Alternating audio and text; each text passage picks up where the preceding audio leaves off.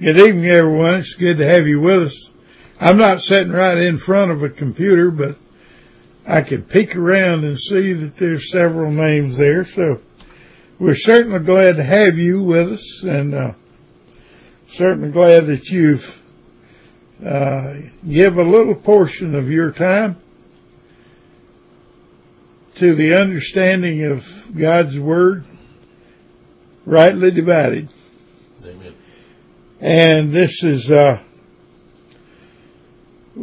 we undertook this quite a long time ago for those of you that haven't been here with us the entire time. And this is study 154. So don't let it shake you up much, but, uh, uh, there's been a, there's been a few, few times that we, uh, had to miss for one reason or the other, but yet, uh, this is in line, study number 154, and the seven epistles that were written uh, after Acts 28, 28.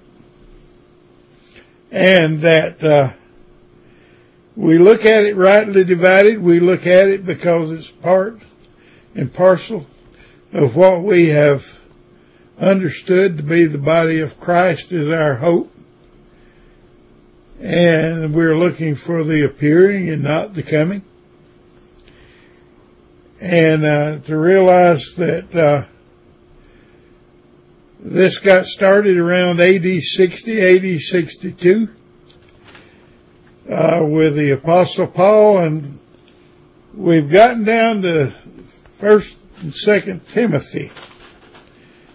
But we're going to do the rest of First Timothy as we get to it.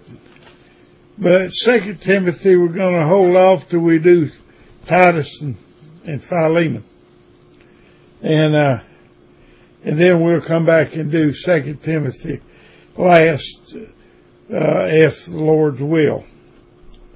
And, uh, so here we are. We went through, uh, Philippians, Ephesians, and Colossians and, and right on down the line to, uh, through First Timothy.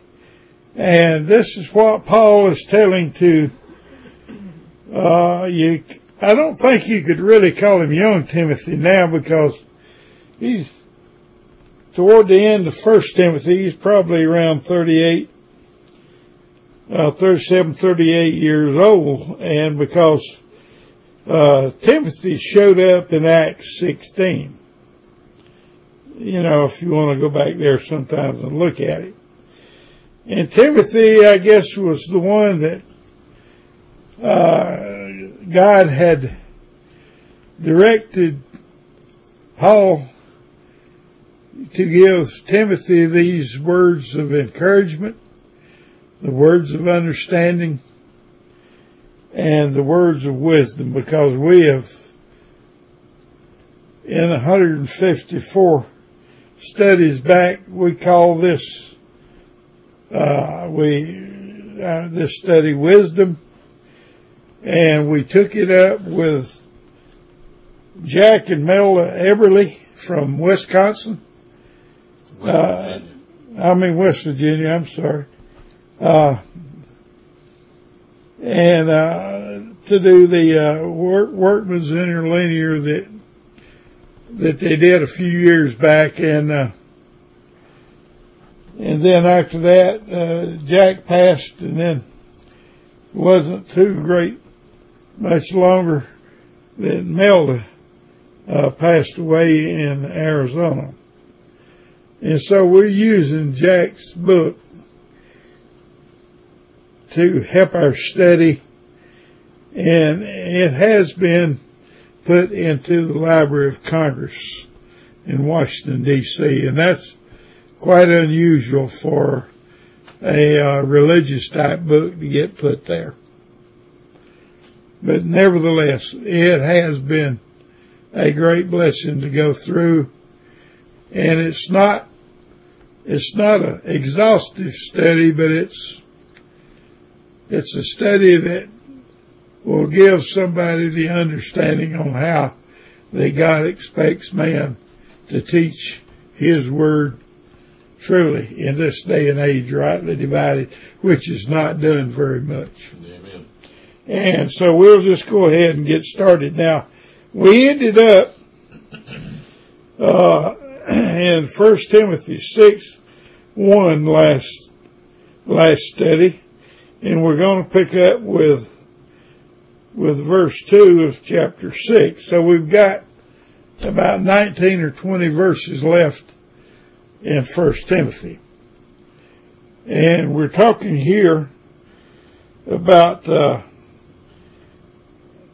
dealing with this is uh, with false teachers for a little while. It's and and certainly uh, we will often, if not more than often, uh, run up on someone that doesn't rightly divide God's word anymore, but should be. And uh, so Timothy, uh, this is good information. And we're talking here about servants and bond servants. And you know, uh, when you look at uh, servants here, this is kind of unusual in our day and age of talking about somebody that's a, a servant or a bondservant or slave. But back then, there was a lot of things that would go on in a person's life that they would need covered for. And uh, if people couldn't make it on their own, uh, they had to look up somebody that, even if it wasn't a, a relative, that uh, you know they could ascribe to their teaching and also work for a living. And we all,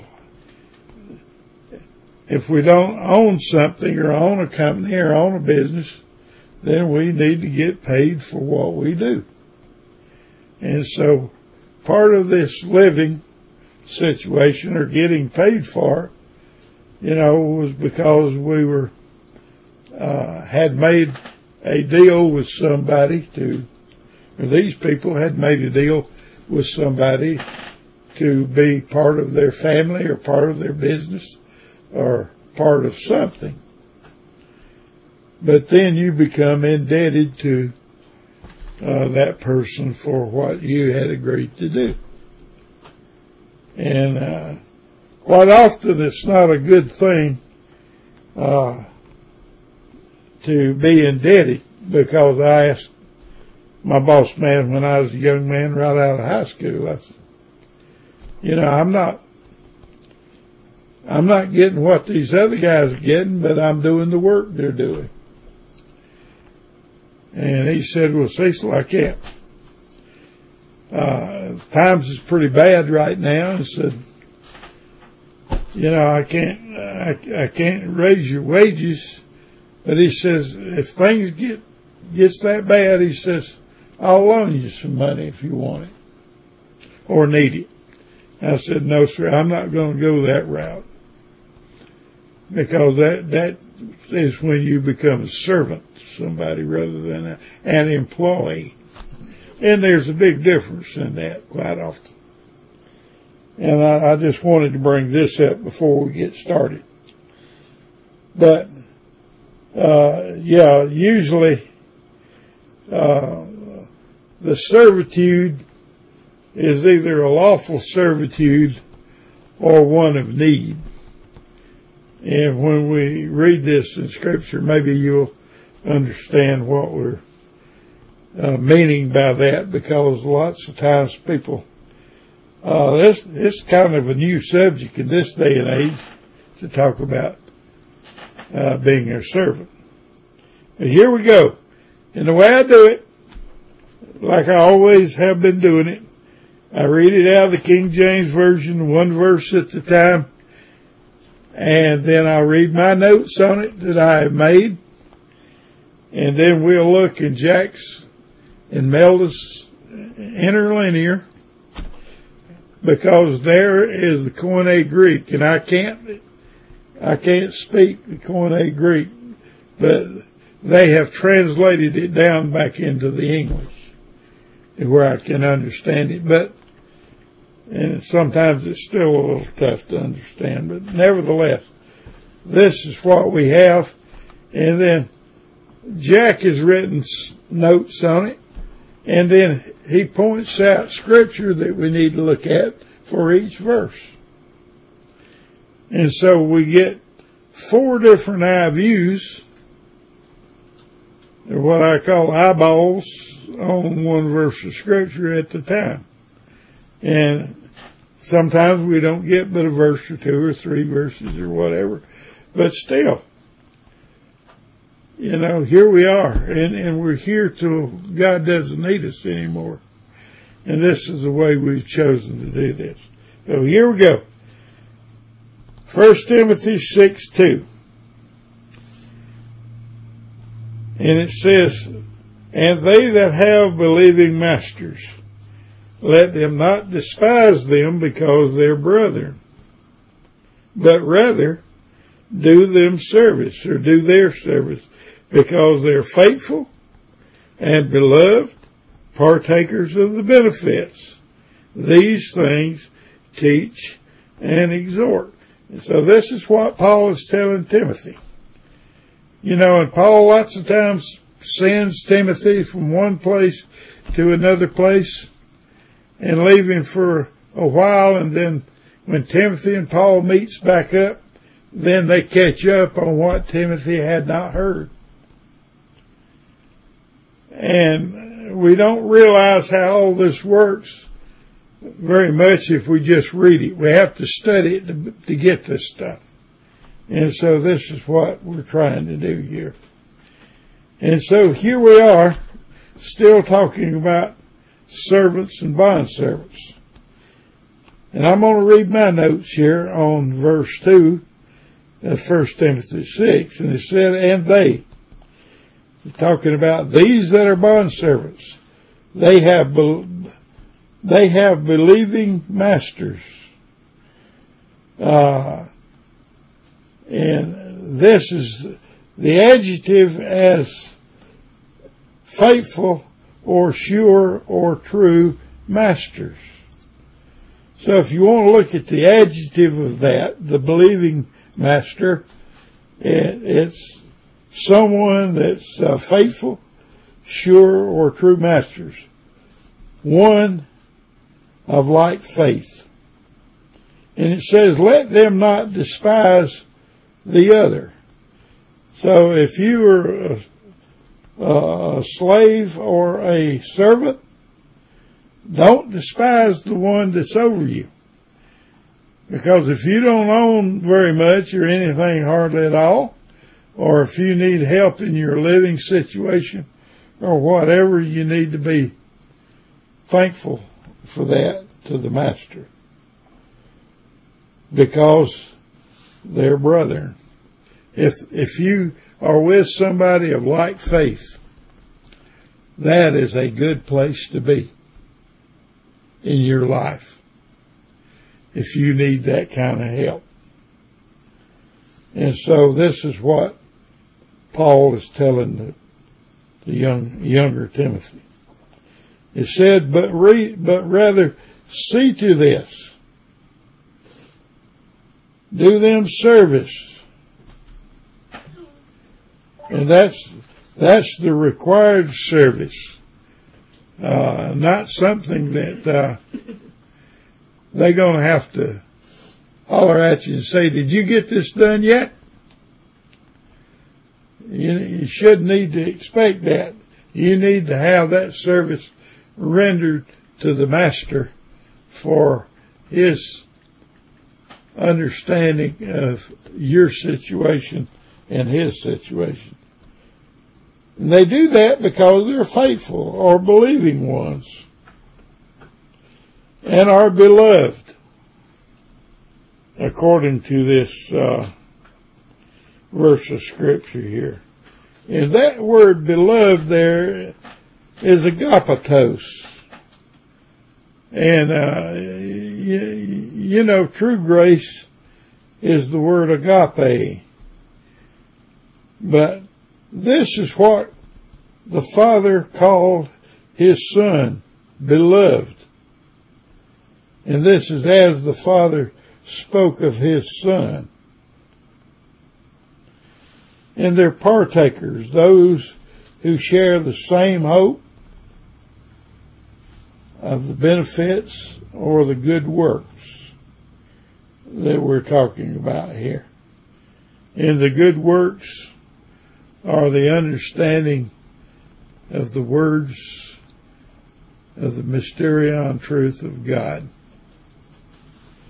These who uh, these things teach and exhort. So he's reminding Timothy, get with it, Timothy. When you're when you're teaching God's word, you do this and exhort those that are there, whatever their situation is. And there's three or four places, three places here that we want to look at, but let's read Jack's notes before we do. But first, let's take it down from the Koine Greek. And down from the Koine Greek says this, the unbelieving have masters, not let them despise, because brothers are, but rather let them serve, because believing are beloved who the good service are being helped by. These things teach and exhort. That's what the Koine Greek comes down from verse 2 of the English that I read when we started. And Jack goes one step further. He puts it back into uh, the more modern English version, and I'm going to read that too. And this is it. And the believing who have masters, let them not despise them because they are brothers, but rather let them serve because they are believing and beloved and are being helped by the master's good service. These things teach and exhort. So that's that's what we get from that verse of scripture. And and so here's Jack's uh, version of his notes, and he doesn't uh, mince words too greatly, so it's pretty short. It says it might have been difficult for some servants to yet respect their masters in them knowing that in the sight of God there was freedom and equality. Well, you know, if you're doing the work of your master and he's enjoying what he's getting out of it, then he's probably going to give you some freedom and equality too. So these are exhorted to serve their masters because they are brothers believing and beloved. The arrangements between the master and the servants is akin to good service for both.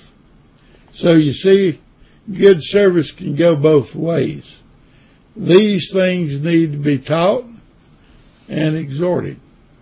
Okay, so three places we want to look at here. So I hope you got your Bible. I hope you got it open. And so we're gonna, we're gonna look at three things here that Jack wants us to look at. So first off, let's go to Galatians chapter 5.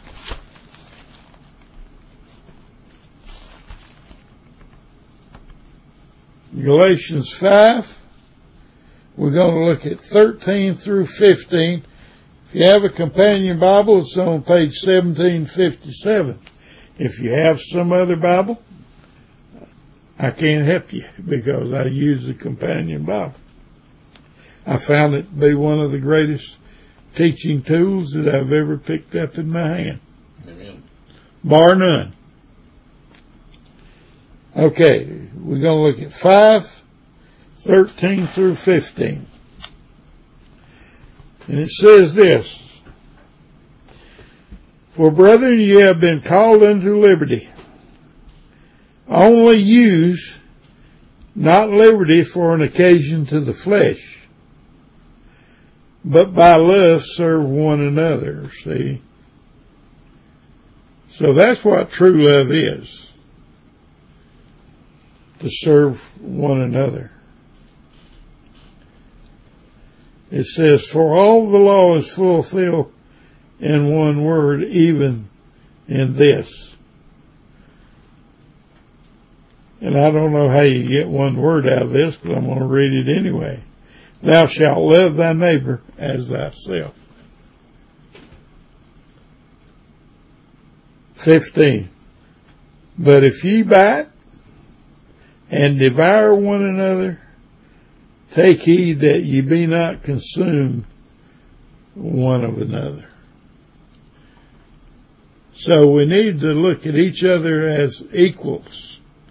We need to look at each other even if even if one man is paying our way, but we need to be worthy of the work that we do. Always. Because, you know, if you're not worthy of your labor, uh, you're like the ox that treads the corn and somebody puts a muzzle on him, not to let him eat the top out of the corn stalk every once in a while. That's not only written in one place, but it's written in several places in the scripture. And it's given there for an example or a pattern.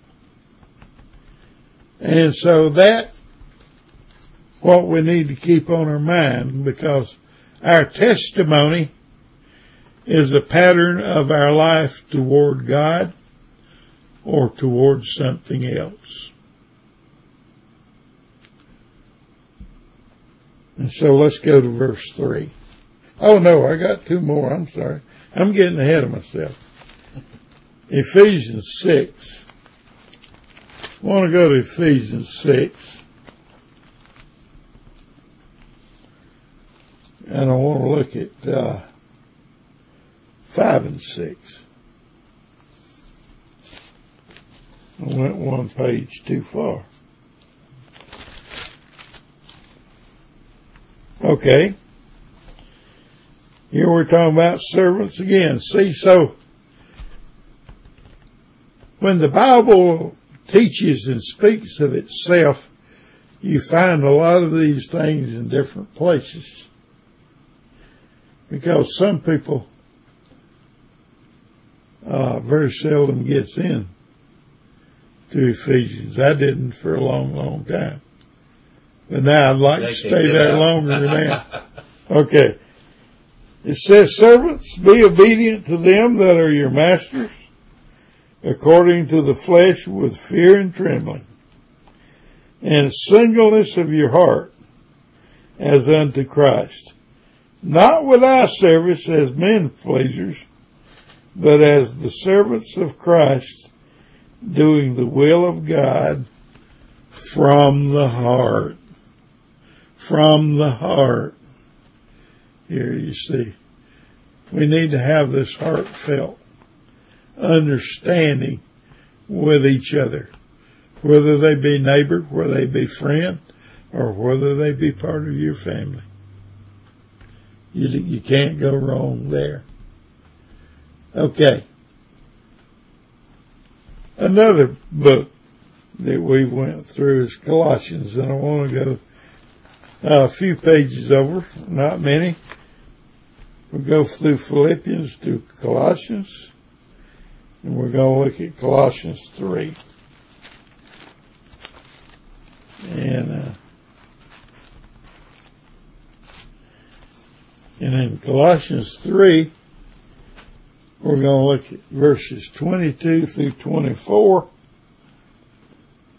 And uh, that's on page 1786 if you have a companion Bible. Uh, so let's start with 22. It says servants. Here we are again on this thing of servants. Servants, obey in all things your masters according to the flesh. Not with eye service as men's pleasures, but in singleness of heart, fearing God. Sounds like what we just read, isn't it? Almost. And whatsoever you do, do it heartily, as to the Lord and not unto men. Knowing that of the Lord you shall receive the reward of the inheritance, for you serve the Lord Christ. So if there's an inheritance and it is looked at by God as a reward you need to be careful and do what God asks you to do. Because He is in control. He knows all about you. Nowhere here you can hide from Him. And all things are known by God that He needs to know. He can choose not to know things. But that's up to him. It ain't up to us. Because you see, the clay can't tell the potter what it, what needs to be done and what goes on. Okay. So that's, if you knew, that's how we do it. And so we'll go back to 1 Timothy 6. We'll look at verse 3.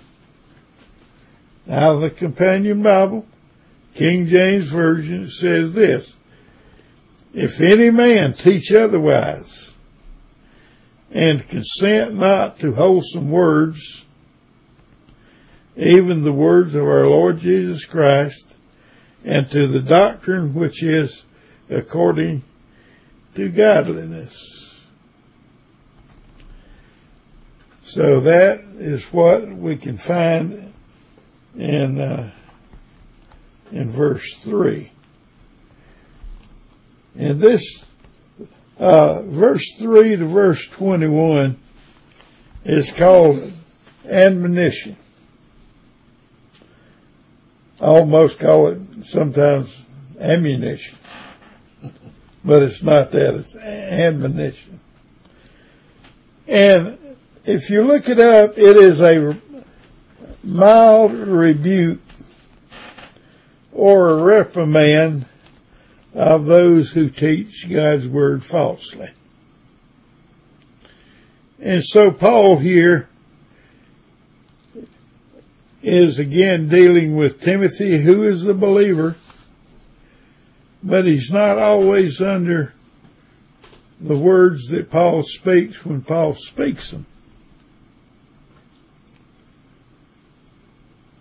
And so this is the subject matter that we're taking up here tonight in this hour. I'm going to read my notes. My notes are this. If any or anyone teach otherwise as contrary to and consent not to wholesome or sound words even to the words of our Lord Jesus Christ, and also to the doctrine or the teaching which is according to godliness and that of the mystery.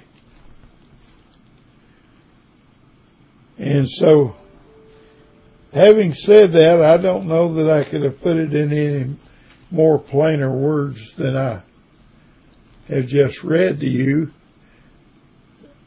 what I feel about it. And I know I probably added some words in there that wasn't there, but nevertheless, this, this is what the companion side of the companion Bible will help you with for understanding. And so here we are. So let's go from this to verse three in, in the workman's interlinear and take it out from the Koine Greek there, just like we did the last verse. Verse three says this, I wish I could read the Koine Greek, but I certainly can't. Uh, a word or, a word or two of it, I, I know what it is, but, uh, that's about as far as I've gotten with it so far. It says, if anyone teaches other doctrine and not draw near sound words, those of the Lord of us, Jesus Christ, and the according to good teaching. Now, on down to the more modern English. If any man teach other doctrine and does not draw near soundness in those words of our Lord Jesus Christ, even according to good teaching. And so Jack gives us the Koine side and then to bring it down out of the Koine into the English and then the more modern English. And here's Jack's notes on this. And it says they are those who teach contrary doctrines and cannot understand the soundness of these words. The teaching and words are sound because they are according to the words spoken of by Christ. Teaching according to the words of Christ is good teaching. You can't, you can't deny that. There, there's just no argument there.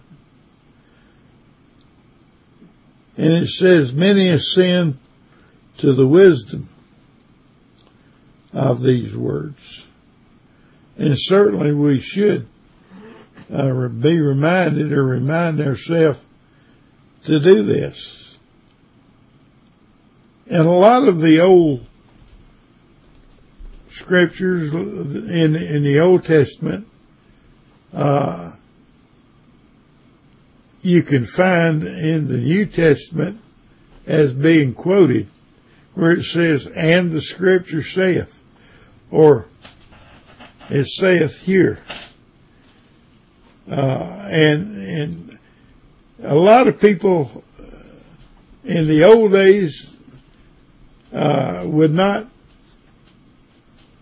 if it wasn't said somewhere else that they could get, they wouldn't believe it. It was kind of tough to believe for uh, the Israelite to believe because evidently there were so many that came down through the ages saying that they were from God or that they were teaching God's word and they weren't doing it. And this, this was because of the work that Satan has done in the realm of God's Eden that he had. And, and, and it gets far away from it. And a lot of teachers get far away from it or further away than they should. So you see here, Paul is beginning to tell Timothy, look, son, be careful because you can get so far away so easily. This is what happened with Eve in the Garden of Eden. Because Satan used the very words, thus did God say. So he questioned her about what God had said and used and skewed it somewhat for his own purpose and desire. And so that's not nothing new. That, that went on from that time on through today. And so we, we need to be careful here. So here, we've got, uh, five places here that we need to look at. It's at the contents of this verse of scripture with this other, with these other places that we need to look at. And so that's the reason we go and look at them the way we do. And sometimes you say, well, you know, seems like you're beating this horse pretty bad, but that's not really the case. We're going to look at Matthew 5 to start off with. Matthew 5. And we're going to, let's see, we're going to do, um, look at verse 7 through 9 in Matthew 5 on page 1316. Matthew 5, 7 through 9. And, uh, so he, uh, Christ was teaching here and he said, blessed are the merciful, for they shall obtain mercy. Blessed are the pure of heart, for they shall see God. Blessed are the peacemakers, for they shall be called the children of God. Blessed are they which are persecuted for righteousness sake, for theirs is the kingdom of heaven. See here, the kingdom of heaven was, was, uh, running here. So we, we have moved, uh, in our studies from one dispensation to another because this was looking forward to the kingdom of God. Okay, so if you're dealing with the kingdom of God, uh, then the king or the son, one, uh, probably spoke those words. And let's go to Acts 10 for just a minute. So, uh,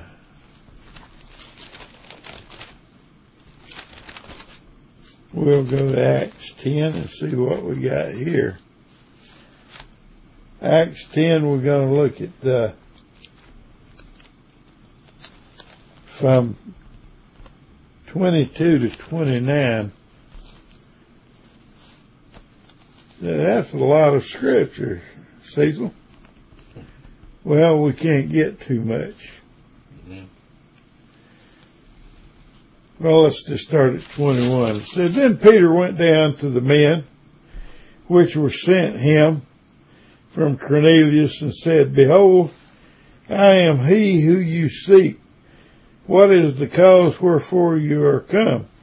So you see, here's where Cornelius, the centurion, and he was probably a Roman, over a hundred men, that's what a centurion was. And he believed God. He was already a believer.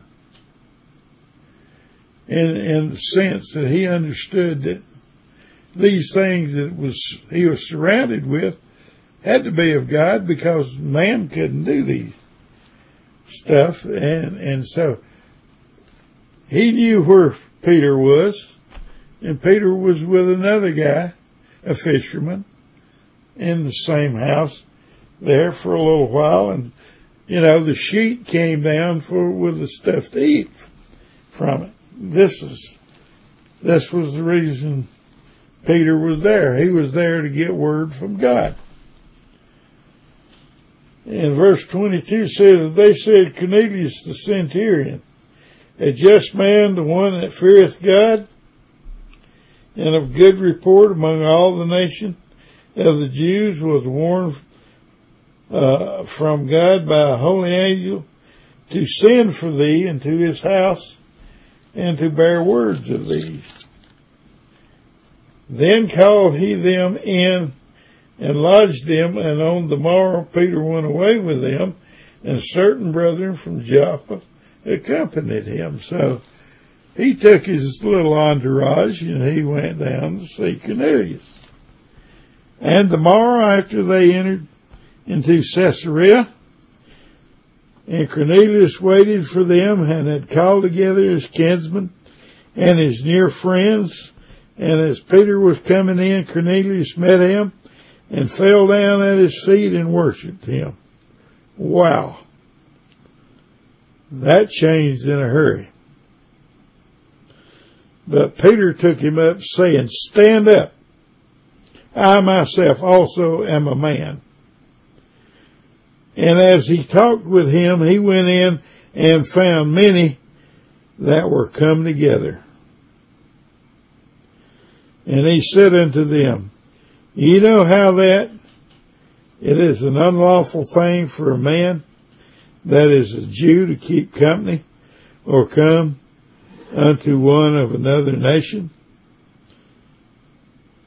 And he says this, but God hath shown me that I should not call any man common or unclean. Therefore I came unto you without gain, saying as soon as I was sent for, I asked therefore for what intent ye have sent for me.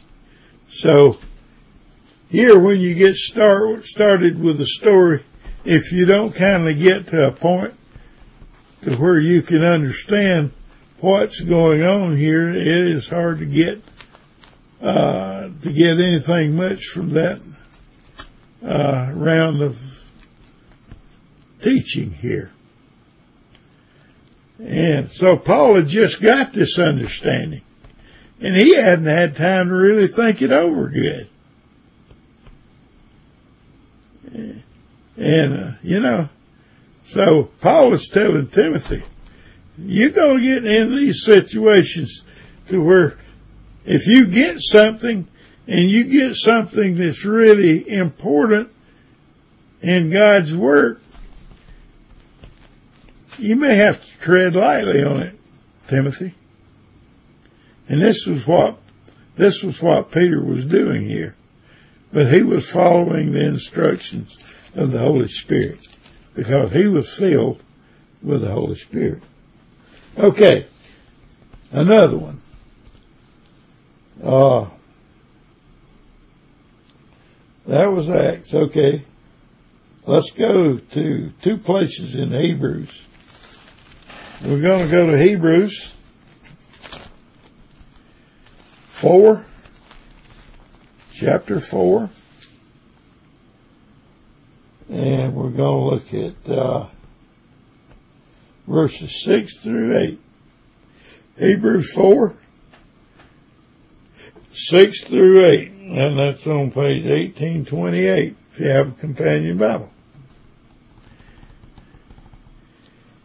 And it says this,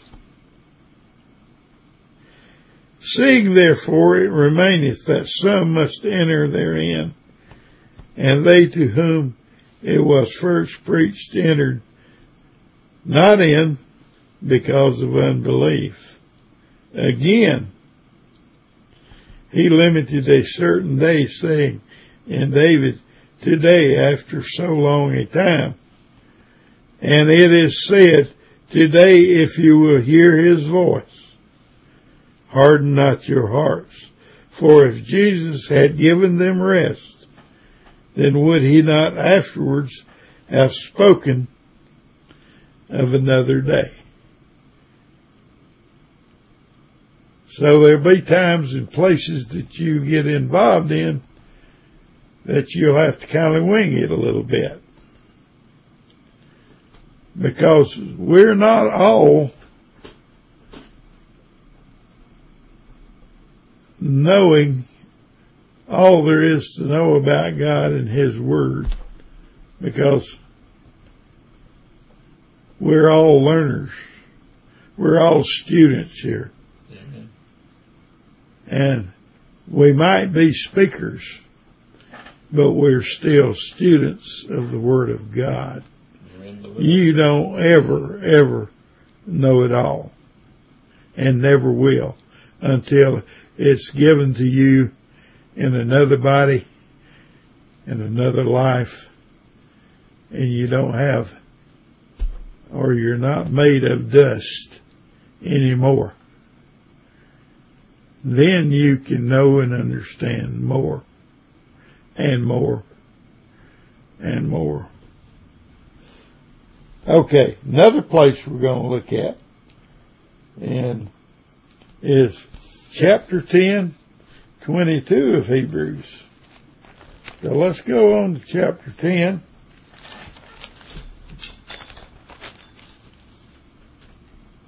And we're going to, let me see where we want to look at this at. Uh, we're going to look at verse 8 and 9. No. Verse 22 to 24, I'm sorry.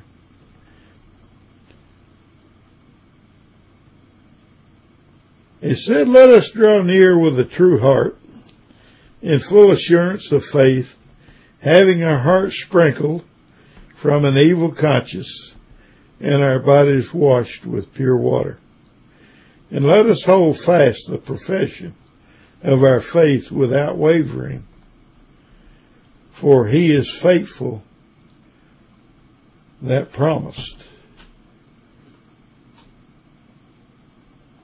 And let us consider one another to provoke, not evil, but unto love and to good works. So you see, provoking can be two different avenues running different directions.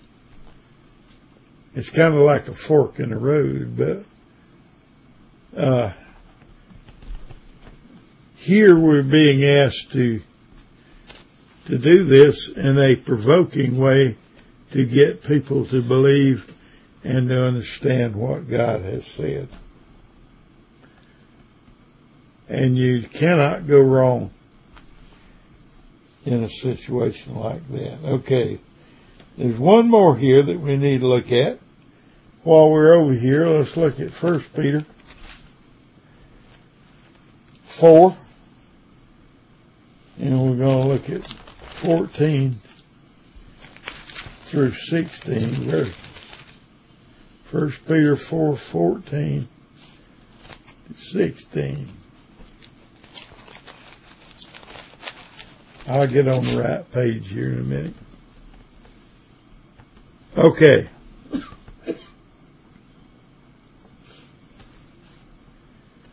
I want to go back to 13. And it said, but rejoice in as much as ye are partakers of Christ's sufferings. You know, that's a hard thing to do. We're talking here about servants and bond servants being indebted to others. But think about what Christ went through. That we could rejoice in as much as you're partakers of Christ's sufferings. Well, Christ suffered and he gave his life and his blood.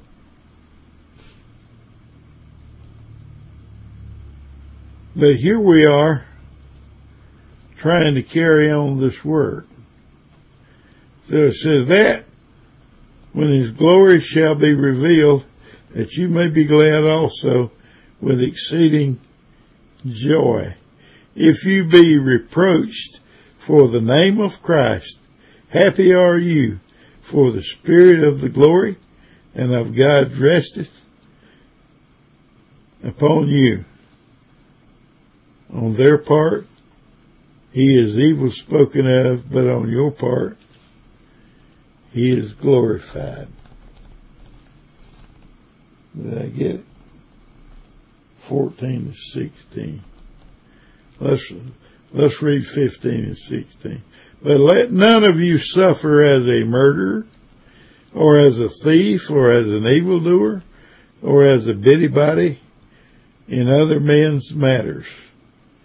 Yet, if any man suffer as a Christian, let him not be ashamed, but let him glorify God on this behalf. That it is a glory to God if you've been called into reproach. And so, uh, that is the rest of verse 3. How much time we got left, Ron? Uh, it's nine twenty-four. Okay.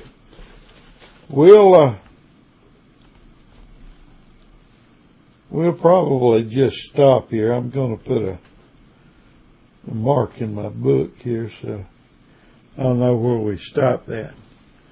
But you see, what God is telling to young Timothy here, because this epistle was written to Timothy, my dear son in Christ. And it was instructions that Timothy would need to carry on this work according to rightly dividing the word of God. Because see, Israel has been set aside at the end of the book of Acts. And this now becomes our hope. And this hope is different from anything else that's written beforehand. Because it was given to Paul to give to you and me. Although he wrote it in AD 62 or somewhere around there. Uh, it was to last through the latter days, and I believe we're in maybe the first throes of latter days. I have never seen uh, the world in such turmoil. People, people don't have any respect for each other anymore. It's just boom. All for me and none for you. I'm going to do what I want. I'm going to take what I want. You can like it or not like it. And so that's the reason I say this because I think this is a, a time in our life that we need to be expressive. And I have started writing my notes on my life so that my grandchildren and my great grandchildren uh, will know and hear some of what I believe, and they they might make up their mind to understand it because it seems like that people get away from the Word of God and they look toward everything but that for what they want to do or want to do or can do or would like to do. And so, uh, I've started this and uh, just to bring it up that I've got about a hundred handwritten pages. I don't know how many more, but give them some kind of understanding of what I have seen in my 84 and a half years here on this earth. And that I see new things every day. I see things that I, I wouldn't have believed would have been here a few years ago. You know, all these gadgets that we got that we use to that's supposedly supposed to tell us and make us quicker, better learners and faster workers in our chosen profession. But yet, it seems like sometimes we drag our feet. But we need to base it on something and to base it on the love of God and his son and what God did through his son that gives us understanding. And understanding is a little different from knowledge. These people that has a lot of knowledge and don't know how to distribute it. And so the understanding kind of uh, falls by the wayside on that situation. But wisdom renders knowledge. That's the reason we go to college. That's the reason we send our kids to college. We want them to get more than we had or that we have ourselves. And so that's the reason teaching is very important. And teaching God's Word is the most important thing that we can get involved in.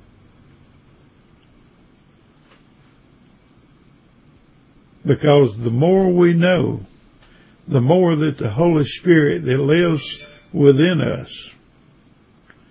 And by the way, if I haven't told you recently, I'm going to tell you once again right now in this last minute that I have here that the Holy Spirit indwells an individual without a scar. It doesn't leave a scar when the Holy Spirit indwells a person. But it does leave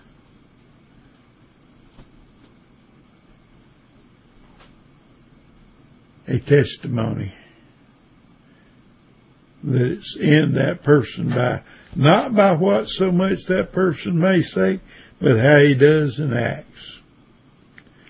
And this is what we all need. We need that, we need that testimony. And I call it my, it's my GPS. And if you haven't heard me say it before, then I'm going to say it one more time. And I might say it again next week. But my GPS is God's perfect son, GPS. I am not lost. I haven't been lost since 1971. I may not know where I'm at, but I'm not lost. Praise God for that. Amen. And I know who I'm attached to. I'm a I'm a lonely guy because my wife died five and a half years ago. But I'm not alone. I'm lonely, but I'm not alone. And she was the most precious gift other than Christ. She was the most precious gift that God had ever given to me in my life. And I thank him every day for it. The folks, that's important. It really is important. And so this is the reason we've taken up the study. Whether it takes three years, five years, or whatever it takes. You'll never get to the end of it. You might get to a stopping place, but you'll never get to the end of it. Because God hasn't given all of you me or you, either one, what we really truly need to know. God bless you. Thank you for your time. And I, I hope that you've gotten something from it today. And God willing, we'll do it next time. God bless you.